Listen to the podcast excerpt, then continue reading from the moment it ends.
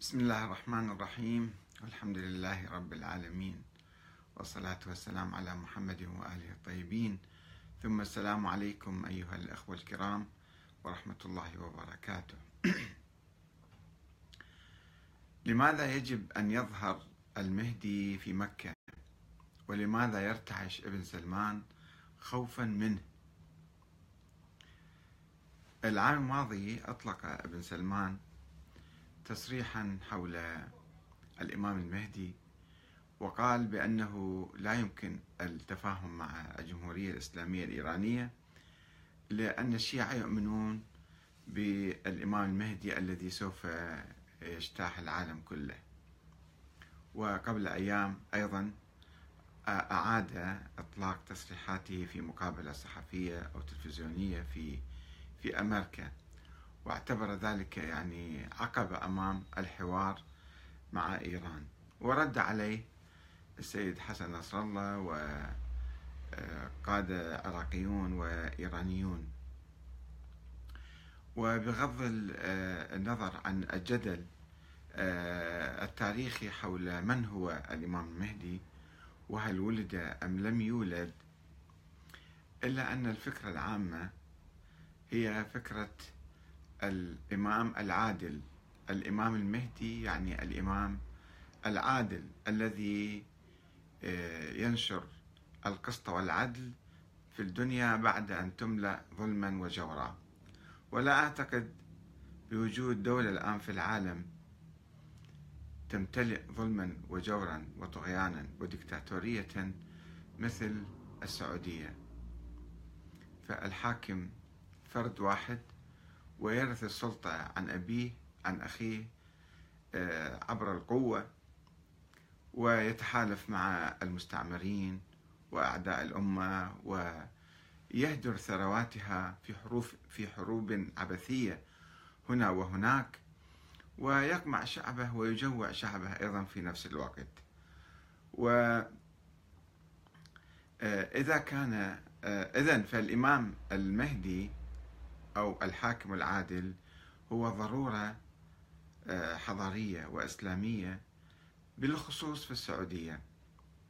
وإذا كنا نرفض آه، وجود شخص مولود بالتاريخ قبل ألف سنة ألف ومئتين سنة فإن فكرة المهدي يمكن أن تطبق ويتحمل مسؤوليتها أي إنسان أي حاكم عادل أي شعب يبحث عن العدل والحرية والكرامة والديمقراطية هو يسعى نحو هذه الفكرة ويجب أن يسعى.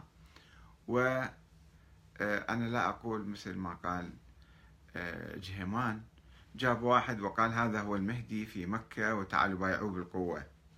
لا الإمام المهدي آه، نقيض تماما لما يوجد في السعودية. وقبل أن نتحدث عن النظام السعودي هناك ثقافة ثقافة ديكتاتورية في الشعب السعودي. وهي الثقافة صراحة أتكلم معكم وأرجو أن لا يزعل من عندي الأخوان اللي يتابعوني من السعودية أن يفكروا فيما أقول. أنا لا أريد أن أهاجم أحدا بصورة طائفية أو أنتقد يعني بصورة عشوائية. إنما أقول ذلك بعد دراسات عملتها لسنوات طويلة. كما درست الفكر السياسي الشيعي درست الفكر السياسي السني وكتبت كتابي قبل أكثر من عشر سنوات تطور الفكر السياسي السني نحو خلافة ديمقراطية.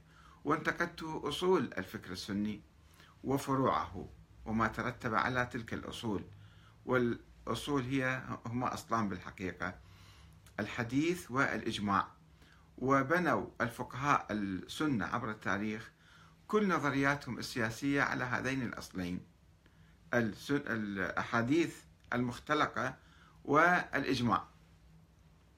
وعندما أنظر إلى السعودية أجد أن هذه الثقافة الدكتاتورية التي بناها ما يسمى بفقهاء أهل السنة عبر التاريخ هي التي يتبناها النظام السعودي. ولا توجد هذه الثقافة السنية في بقية البلاد التي تسمى سنية هذه الأيام. فقد تطورت هذه البلاد نحو الفكر الديمقراطي. وحتى الإخوان المسلمون تطوروا وحتى حزب التحرير أيضا تطور بصورة جزئية نحو الديمقراطية كما شرحت ذلك في كتابي وفي حواراتي مع آه، قادة حزب التحرير. إلا في السعودية لا يزال الأمر كما كان قبل ألف سنة وكما يريده الحكام يتبنون هذا الفكر لكي يفرضوا ديكتاتوريتهم على هذا الشعب ولا يسمحوا له بالتفكير في معارضتهم أو نقدهم أو العمل من أجل تغيير هذا النظام. خلينا نلقي نظرة عابرة وسريعة ومختصرة جدا لأن أنا بحثت بفصول متعددة يعني في كتابي في الحقيقة ولكن أريد ألقي فقط بعض الضوء على آه، أهم الملامح الدكتاتورية فيما يسمى بالفكر السني. وأنه لا يمكن إصلاح النظام السعودي وإحداث التغيير فيه إلا بعد نقد الثقافة الدكتاتورية السنية. ولا أقول يجب على السنة أن يصبحوا شيعة لا إنما هناك أفق عالمي هناك أفق إسلامي قديم وهو فكر الشورى في أيام الخلفاء الأربعة. آه، وأيضا الفكر الإنساني الآن يتجه نحو هذا آه، المنحى لإقرار الحرية والديمقراطية والعدالة بين الناس. إلا في السعودية فلا توجد هذه المفردات في قاموس السياسة أو قاموس الفكر. وكل شفتوا أنتم كل جهودهم جهود الحكومة وعلماء السلاطين في السعودية هو نقد هذه الطائفة أو تلك نقد الصوفية أو نقد الشيعة أو نقد آه، فلان فرقة أو فلان فرقة ولا ينقدون أنفسهم. كانوا هم عايشين في الجنة. لذلك أنا ألقي الآن بعض الضوء فقط بصورة خاطفة ومن أحب أن يعني يستزيد من ذلك أو يسأل عن المصادر فكلها موجودة في كتابي تطور الفكر السياسي السني نحو خلافة الديمقراطية.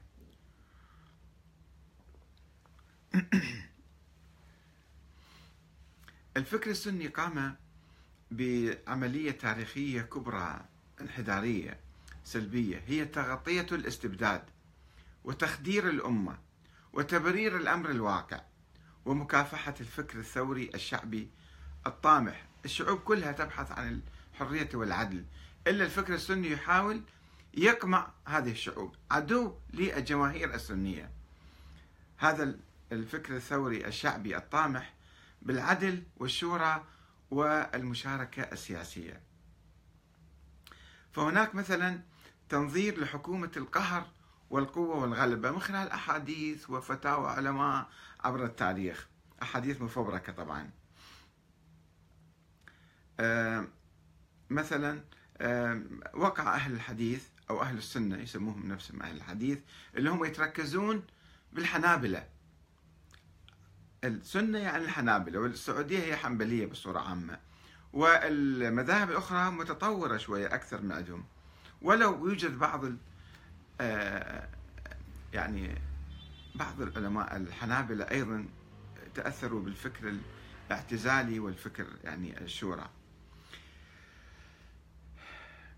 آه، وقعوا في شراك الاستبداد أهل السنة الذي كان يفرش ظلاله القاتمة على الأمة الإسلامية. وقاموا بإضفاء صبغة الخلافة على الأنظمة المضادة للخلافة في الواقع.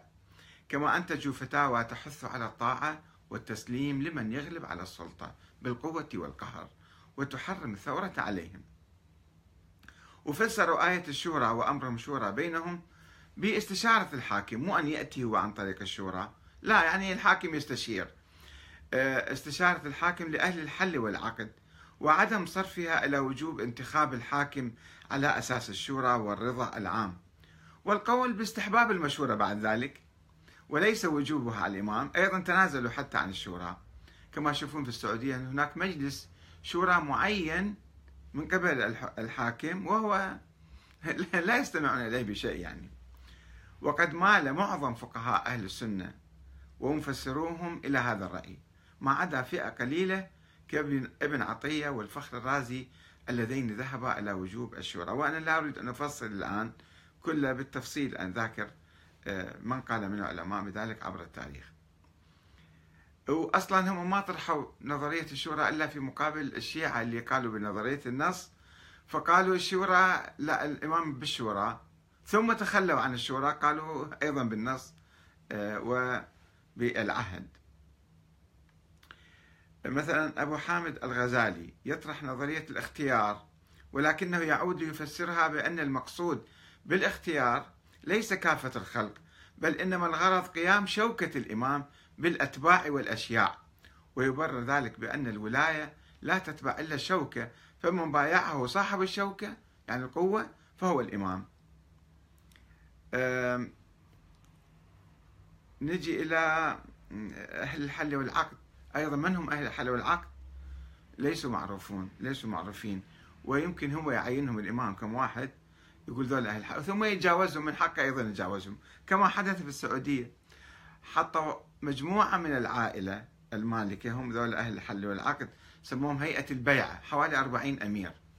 ثم أيضا تخلوا عنهم ولم يعبؤوا بهم يغيرون يشيلون يبدلون يحطون يلعبون كما يشاءون ولا يستمعوا حتى للمجلس اللي مكون من العائلة.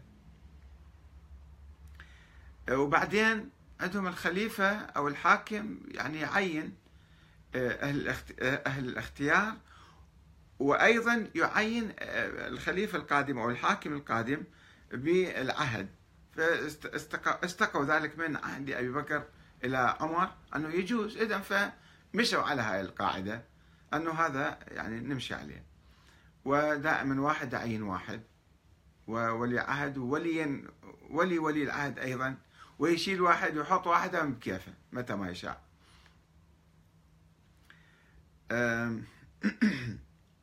وأنا جايب نصوص كثيرة. يعني النووي في شرحه لصحيح مسلم يقول أن المسلمين أجمعوا على الخليفة. المسلمين كلهم أجمعوا. إذا حضرته مقدمات الموت وقبل ذلك يجوز له الاستخلاف ويجوز له تركه كيف مثل ما يريد.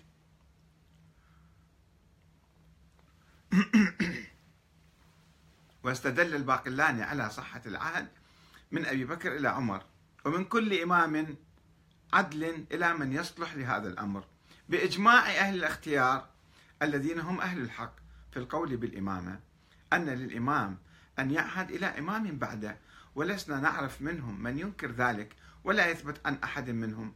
برواية شاذة ومقالة مروية أنه لم يكن قائلا بها ولا ذاهبا إليها.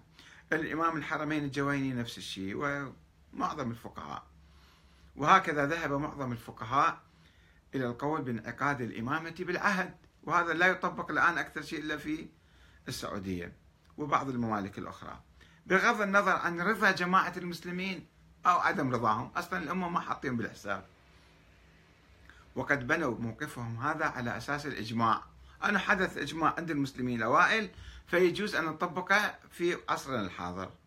والقول بجواز عقد الإمامة برجل واحد. فكيف إذا كان هو الإمام؟ هم يقولون أن الإمامة تنعقد برجل واحد اثنين ثلاثة أو واحد. أو والإمام إذا كان بعد هذا أولى إذا هو أراد يعين واحد فمن حقه ذلك. وهذا ما أدى إلى نشوء السلطة المطلقة. الحاكم صار عنده صلاحيات مطلقة. مع تبني الفكر السياسي السني لنظرية القهر والغلبة وجواز الاستيلاء على السلطة بالقوة وجواز العهد والاستخلاف بعيدا عن إرادة الأمة أو رضا أهل الحل والعقد وتقليص عدد أهل الحل والعقد إلى أصغر رقم اثنين ثلاثة واحد. وتهميش دورهم أيضا. كان لابد أن يفتح الباب أمام قيام ديكتاتورية مطلقة. لا مكان فيها للشورى مع الحاكم المستبد المطلق والاقتراب عمليا من القول بعصمة الإمام ووجوب طاعته في كل شيء. يعني ماذا تعني عصمة الإمام؟ هذه يعني تسمع له أصلا ما ما يمكن آه، يعني يرتكب خطأ. هو كل ما يقوم به هو صحيح. عمليا هم ينتقدون الشيعة لماذا يقولون بعصمة الأئمة؟ عمليا كل الحكام يدعون العصمة لأنفسهم ولا يسمحون لأي أحد بأن ينتقدهم أو يخرج عن طاعتهم. وطبعا فسروا آية الطاعة الآن تروحون السعودية تسمعون الكلام من أي واحد. أنه آية الطاعة يا أيها الذين آمنوا أطيعوا الله وأطيعوا الرسول وأولي الأمر منكم بأن المقصود من من الأمر إيه، الأمراء يعني خلاص بعد ما يجوز نحن نخالفهم أبدا. ورغم وجود خلفاء أو رؤساء في الدول الإسلامية لا يلتزمون بالشرع الحنيف ويشربون الخمر ويسفكون الدم الحرام ويتبعون الهوى فقد ساوى الفكر السياسي السني بين أولئك الحكام وبين الرسول الأكرم المعصوم الذي كان ينزل عليه الوحي وجعل كلامهم وقرارهم بمثابة قرار الرسول وجعل قرارهم. وأوجب على الأمة طاعتهم كطاعة الرسول. وقال إن الحكم الذي يتبناه الخليفة هو حكم الله المتعلق في حق جميع المسلمين. وبعدين من صلاحيات أي حاكم تبني أي مذهب. اليوم يتبنى المذهب الوهابي بكرة ينقلب عليه. يتبنى المذهب مثلا الليبرالي هذا من حقه. من الصلاحيات المطلقة اللي يعطوها للإمام أنه يتبنى اليوم يتبنى المذهب الاعتزالي بكرة يتبنى المذهب السني أو المذهب ال ال ال الوهابي أو ينقلب على الوهابي يتبنى مذهب شيعي ما عنده مانع. يمكن. يعني من حق الحاكم. ثم الوجه الآخر للصلاحيات المطلقة والدكتاتورية المطلقة الطاعة المطلقة للإمام وتحريم الخروج عليه أو الثورة عليه. بعد تبني الفكر السياسي السني لنظرية السلطة المطلقة كان لابد أن يتبنى الوجه الآخر لها وهي الطاعة المطلقة من قبل الأمة للإمام يعني الحاكم. بغض النظر عن التزام الإمام بالشريعة الإسلامية أو وفائه بشروط عقد الإمامة وخاصة بعد القبول بطريقة الاستيلاء على السلطة بالقوة والقهر والغلبة. وكان ذلك كما قلنا بناء على تفسير مطلق لآية الطاعة. يا أيها الذين آمنوا أطيعوا الله وأطيعوا الرسول وإلى الأمر منكم. خلاص أي شيء يأمرون لازم إحنا نطيعهم. كانوا يقولون إلا في حالة الكفر الإمام الكفر البواح حتى هذه تنازلوا عنها في السعودية مشايخ السعودية ومشايخ الكبار مالتهم قالوا لا حتى إذا حتى ابن باز يقول وقد نقلت ذلك كم مرة لكم أنه حتى لو يعني بدا منه الكفر البواح إحنا نشوف أنه ممكن مقاومه ممكن في ضرر ما في ضرر أو بالتالي نسكت يعني ما علينا لا ندخل فيه بخصوص آل سعود. وطبعا أحاديث أبي هريرة كثيرة في هذا المجال كلهم ينشروها ويؤمنون بها. من خرج من عن رسول الله يروي. من خرج من الطاعة وفارق الجماعة فمات فميتته جاهلية. ومن خرج من أمتي يضرب برها وفاجرها لا يتحاشى من مؤمنيها ولا يفي لذي عهدها فليس من أمتي. وأحاديث كثيرة إذا أحب أحد يحب يراجعها موجودة في موقع على النت أيضا. ولم يكتفي أئمة أهل السنة باتخاذ موقف الطاعة المطلقة من الحكام الظلمة وإنما أضفوا عليه ثوبا شرعيا. ورفعوه إلى مستوى المسائل العقائدية. الطاعة هذه صارت. الفارق بين السنة والبدعة وقد تبعهم في ذلك فقهاء آخرون منهم الإمام أبو الحسن الأشعري بعد تخليه عن الاعتزال. وتعرفون الإمام أحمد هو الذي قام بذلك الإمام المذهب الحنبلي بالذات. وتضليل آه، أعلن هذا أبو الحسن الأشعري أعلن يوم تحوله في مسجد البصرة من الاعتزال إلى أهل السنة. قال نرى الدعاء لأئمة المسلمين بالصلاح والإقرار بإمامتهم وتضليل من رأى الخروج عليهم إذا ظهر منهم ترك الاستقامة. وندين بإنكار الخروج بالسيف وترك القتال في الفتنة.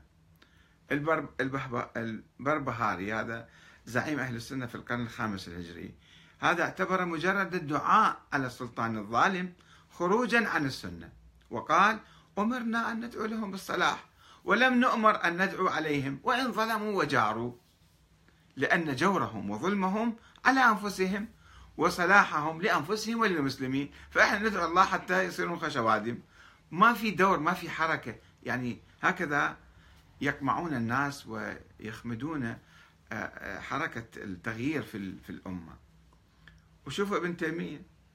ومن هنا اتخذ ابن تيمية موقفا سلبيا من ثورة أهل المدينة ضد يزيد بن معاوية بعد كربلاء طبعا أيضا والتي اعتبرها خروجا عن طاعة ولي الأمر. ويسوي مذبحة فيهم عشرة آلاف واحد يقتل من أهل المدينة هذا مو مو مشكلة يعني. ونقضا لبيعته. شلون تقضون بيعة يزيد؟ التي فرضها عليهم بالقوة. آه، ولم يتوقف عند فسق يزيد ولا الدماء الزاكية. التي أسالها في كربلاء أو في واقعة الحرة. وحاول بعض الفقهاء تبرير الظلم. اللي يجي من الحاكم بالعقاب من الله قال أنتم صرتم مخ شوادم مو زينين فالله عاقبكم بهذا الحاكم. ودعوا إلى الصبر على الحاكم الظالم طمعا في الأجر والثواب والمغفرة من الله تعالى. كما قال ابن الأزرق في بدائع السلك فإن الله تعالى ما سلطهم علينا إلا لفساد أعمالنا. والجزاء من جنس العمل. فعلينا الاجتهاد في الاستغفار والتوبة وإصلاح العمل. شفتوا كيف؟ يعني المسألة إحنا السبب الظلم مو هو الظالم جاي علينا. وقد استمر ذلك الموقف السني السلبي من الثورة ضد الحاكم الجائر الفاسق. إلى هذا اليوم حيث ورد في كتاب التوحيد الذي يدرس في كلية أصول الدين في جامعة الأزهر أنه لا يجوز عزل الإمام بسبب الفسق والجور لأنه قد ظهر الفسق وانتشر الجور من الأئمة والأمراء بعد الخلفاء الراشدين. هذا صار حالة يعني دائمة مستديمة وبعد شو نسوي؟ إحنا لازم نقبل بهذا الظلم والجور. وكان السلف ينقادون لهم ويقيمون الجمع والأعياد بإذنهم ولا يرون الخروج عليهم. فإحنا بعد مو عندنا مشكلة إحنا يجب أن نطيع ونستسلم ونسكت. نجي إلى الثقافة الاستسلامية ثقافة الجبر التي بثها الفكر الأموي وكونها أحاديث وأيضا هذه تفسر حالة الاستسلام عند الناس أنه ما يشوفون أنه هم لازم يحركون الوضع ويقومون بالتغيير أو الإصلاح لا يستسلمون للحاكم. بعد أن قام الفكر السياسي السني بتغييب الأمة الإسلامية وإبعادها عن المشاركة السياسية روج لثقافة استسلامية لعبت دورا كبيرا عبر التاريخ. والآن مكرسة ويعني آه، واضحة في السعودية حقيقة. آه، لعب دورا كبيرا لعبت هذه الثقافة آه، دورا كبيرا في إشاعة روح الخنوع أمام الطغاة.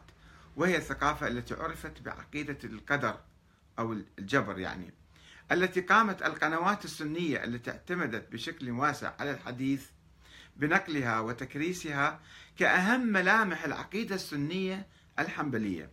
وهي ثقافة مناقضة لروح الثقافة القرآنية الحية التي كان يتمتع بها المسلمون في الصدر الأول. وقد استوردها أهل الحديث السنة من الثقافة الاستسلامية التي صاغها الأمويون المستبدون بهدف تخدير الجماهير المسلمة ودفعها للرضوخ والخضوع للدكتاتورية بصورة مطلقة. فقد آمن الإمام أحمد بن حنبل. هنا المصيبة. هنا منبع الإستسلام والدكتاتورية. فقد آمن الإمام أحمد بن حنبل وأهل الحديث بنظرية الجبر من خلال إيمانهم وتصديقهم بالأحاديث التي انتشرت في العهد الأموي. والتي تتحدث عن القدر بصورة تعني الجبر. القدر استعمالهم فيه. أهل القدر يعني الذين يرفضون القدر وأهل القدر الذين يؤمنون بوجوب القدر يعني. واعتبروا واعتبروا ذلك ركنا من أركان السنة. عندما كونوا المذهب السني وعرفوه فجعلوا الإيمان بالقدر. هذا أهم شيء في الدين. سالبين بذلك من الإنسان الحرية والمسؤولية عن فعل أي شيء أو اختيار أي شيء سواء كان طاعة أو معصية.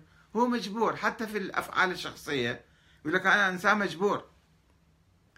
ونهى وقد اعتبر أحمد أن الإيمان بالقدر خيره وشره والتصديق بالأحاديث فيه والإيمان بها اعتبر كل ذلك أصلا من أصول السنة.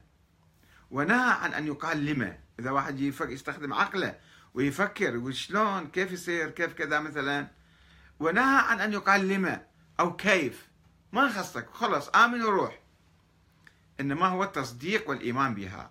ومن لم يعرف تفسير الحديث ويبلغه عقله فقد كفي ذلك وأحكم له. فعليه الإيمان به والتسليم له. اغلق, اغلق عقلك وروح. وبعد لا تفكر واستسلم للواقع الموجود. استسلم للطغيان للدكتاتورية للظلم لأي شيء. بعد لا أنت ما تفكر. شوف شلون تم يعني آه، قلب الدين حقيقة. وكانت النتيجة آه، الطبيعية لهذا الكلام هو إلغاء الحرية والقدرة والمسؤولية والاختيار عن أي جريمة وتبرير ما يفعل الطغاة.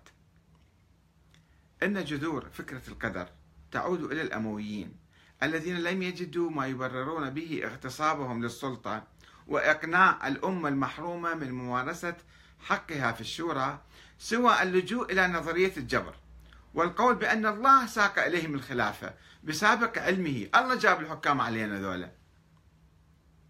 قضاء وقدرا أي أنه كان يعلم منذ الأزل أنهم سيستولون على الحكم وعلم الله نافذ فيكون الله هو الذي أعدهم لقيادة الأمة وحتم عليهم أن يقاتلوا على الخلافة وأن يرتكبوا ما ارتكبوه ما ارتكبوه من أعمال. لأن ذلك جرى بسابق علمه. الله يعلم. فالله ما يصير يخالف علمه. فإذا الله دول الحكام وآل سعود جايين علينا هذا بقضاء الله وقدره. ولا يمكن إحنا نغير قضاء الله وقدره. ولذلك كانوا يسمون أنفسهم خلفاء الله. فقد كان معاوية بن أبي سفيان يبرر خروجه لقتال الإمام علي في صفين بقضاء الله وكان يعتبر الملك عطية من الله.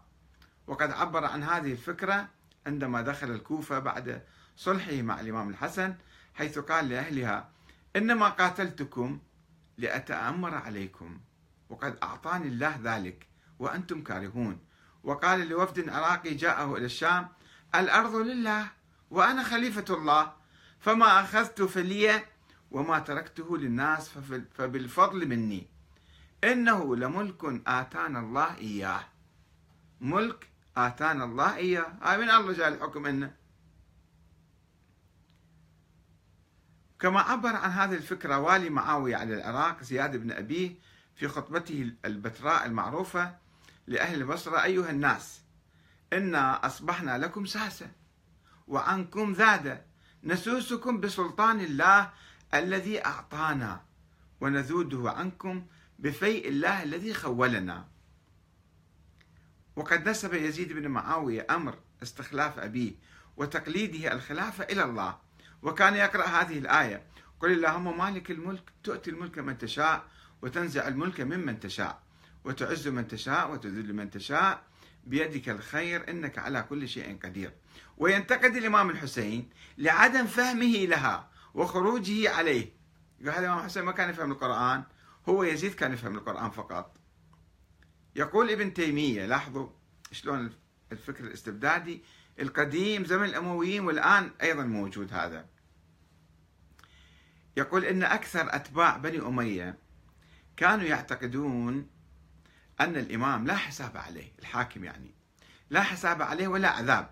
وأن الله لا يؤاخذهم على ما يطيعون فيه الإمام. إذا الإمام الحاكم يعني أمرهم بشيء قال لهم روحوا الحرب اليمن مثلا. خلص الله ما يحاسبهم على شيء. الإمام قال لهم شيء وهم لازم يطيعوه والله يغفر لهم. بل تجب عليهم طاعة الإمام في كل شيء. والله أمرهم بذلك. وأما غالية الشام بعد كان في غلاة أيضا من بني أمية. أتباع بني أمية فكانوا يقولون إن الله إذا استخلف خليفة تقبل منه الحسنات وتجاوز له عن السيئات وربما قالوا إنه لا يحاسبه أصلا. وقد أراد يزيد بن عبد الملك أن يسير بسيرة عمر بن عبد العزيز فجاء إليه آسى وثور على الوليد. فجاء إليه جماعة من شيوخهم فحلفوا له بالله الذي لا إله إلا هو أنه إذا ولى, ولى الله على الناس إماما تقبل الله منه الحسنات وتجاوز عنه السيئات. ولذا ولهذا تجد في كلام كثير من كبارهم الأمر بطاعة ولي الأمر مطلقا. وأن من وأن من أطاعه فقد أطاع الله. وحينئذ فهؤلاء يقولون هذا ابن تيمية يواصل الكلام. يقول ذول الغلاة الأمويين يقولون أن إمامهم لا يأمرهم إلا بما أمرهم الله به. كل شيء يأمر الحاكم هذا أمر الله تعالى. ولهذا كان يضرب بهم المثل فيقال طاعة شامية. يعني ذولا بالمرة مقفلين. وشوفوا أنتم الآن الحكم والنظام في السعودية كيف. كيف يجبر الناس على طاعتهم على طاعة النظام طاعة مطلقة طاعة شامية. ونأتي أيضا إلى وجه آخر اللي يسميها عقيدة الإرجاع وقد أضاف الأمويون إلى نظرية الجبر فكرة أخرى هي عقيدة الإرجاع أي أن الإيمان هو التصديق بالقلب والتصديق بالقلب والإقرار باللسان فقط. أنت تؤمن بقلبك وبلسانك ويكفي بعد ما يحتاج تعمل يعني. العمل مو من شرط الإيمان. فأخرجوا بذلك العمل من حقيقة الإيمان. واعتبروا واعتبروا أن مرتكب الكبيرة مؤمن لكفاية التصديق بالقلب واللسان. بعد مو شرط يكون يعمل عمل صالح. وأنه لا يخلد بالنار وإن لم يتب. ولا يحكم عليه بالوعيد والعذاب لاحتمال شموله بعفوه سبحانه وتعالى. وحسب ما يقول الدكتور فاضل الأنصاري فإن الأمويين تلقفوا فكرة الإرجاع وجهدوا لتوظيفها تسويغا لمرجعيتهم فشجعوا دعاتها وعملوا على تحويلها من تيار سياسي إلى نهج ديني. وبذلك وذلك بهدف تخدير الأمة وتذويب الروح الثورية من الظلم والانحراف ومنع المعارضة من التحرك وتحويل النقاش إلى بحث كلامي حول مصير المذنب في الآخرة. أما اليوم شنو يعمل؟ شنو يسوي؟ مو مهم بعد.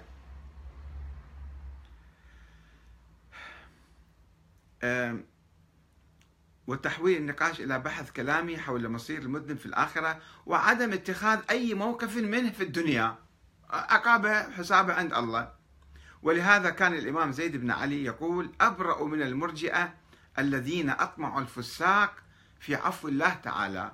آه، روح سوي اللي تريده والله يعفي عنك. وقد اختلف أهل السنة حول نظرية الإرجاع في الحقيقة. فقاومها الإمام أحمد بن حنبل أبو حنيفة كان يتبناها. قاومها الإمام أحمد بن حنبل أشد المقاومة وشن ضدها حربا شعواء وقبلها آخرون بدرجات مختلفة. وحسب قول الشيخ آه، محمد أبو زهرة أحد شيوخ الأزهر فإن طائفة كبيرة من جمهور العلماء السنيين أو الجمهور منهم في الحقيقة يرون بأنه لا يضر مع الإيمان ذنب. كما لا ينفع مع الكفر طاعة. بعد العمل الصالح خلوه على صفحة. وأن أمر المرتكب للكبيرة يرجع إلى الله تعالى. حتى لو زنى لو قتل لو سرق لو نهب لو خان البلد كلها هذا الله يحاسبه يوم القيامة والله يعفي عنه.